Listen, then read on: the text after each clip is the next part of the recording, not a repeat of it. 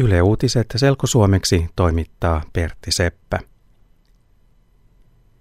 Hallitus on päättänyt uudelleen, että Dragsvikin varuskuntaa ei lopeteta. Hallitus päätti asiasta yhdessä presidentti Sauli Niinistön kanssa.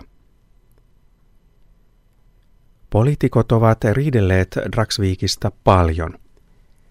Riidan syy on se, että puolustusministeri Stefan Wallin ei kertonut muille ministereille ohjeestaan armeijan johdolle.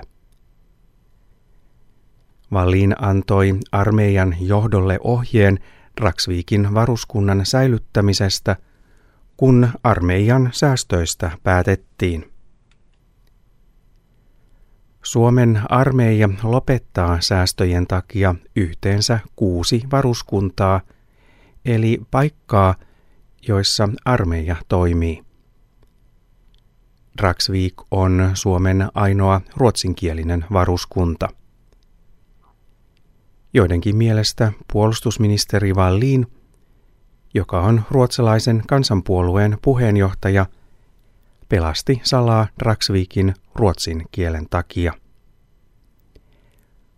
Kohun takia hallitus päätti viime viikolla – että se käsittelee asian vielä kerran uudelleen.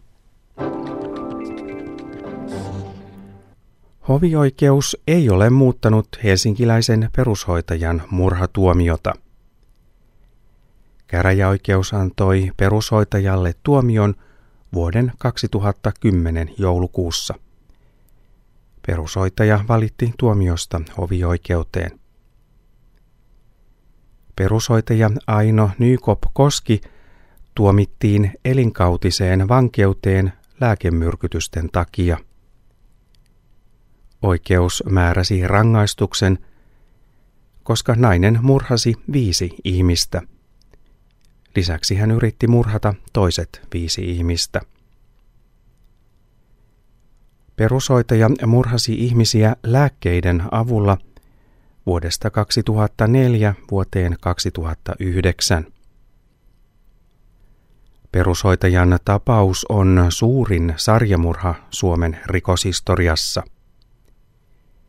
Elinkautinen vankeus kestää Suomessa keskimäärin 13 vuotta.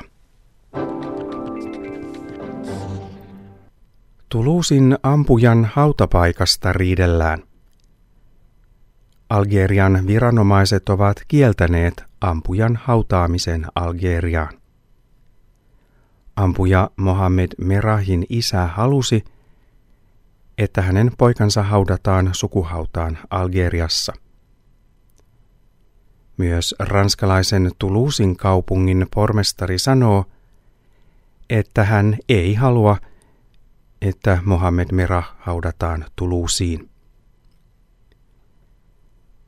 Mohammed Merah ampui yhteensä seitsemän ihmistä, joukossa kolme lasta Tuluusin juutalaiselta koululta. Merah itse kuoli taistelussa poliisin kanssa. Ennen kuolemaansa hän tunnusti murhat ja sanoi, että hän kuuluu terroristijärjestö Al-Qaidaan. Suomeen perustetaan uusi taideyliopisto. Taideyliopisto antaa opetusta musiikin, kuvataiteen, teatterin ja tanssin alalta. Hallitus päätti uuden yliopiston perustamisesta torstaina. Uusi taideyliopisto kerää yhteen taiteen eri alojen opetuksen. Uuteen yliopistoon tulevat mukaan Kuvataideakatemia, Sibeliusakatemia ja Teatterikorkeakoulu, jotka nyt ovat itsenäisiä oppilaitoksia.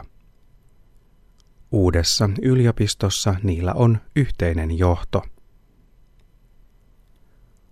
Uuden taideyliopiston perustaminen maksaa melkein 18 miljoonaa euroa.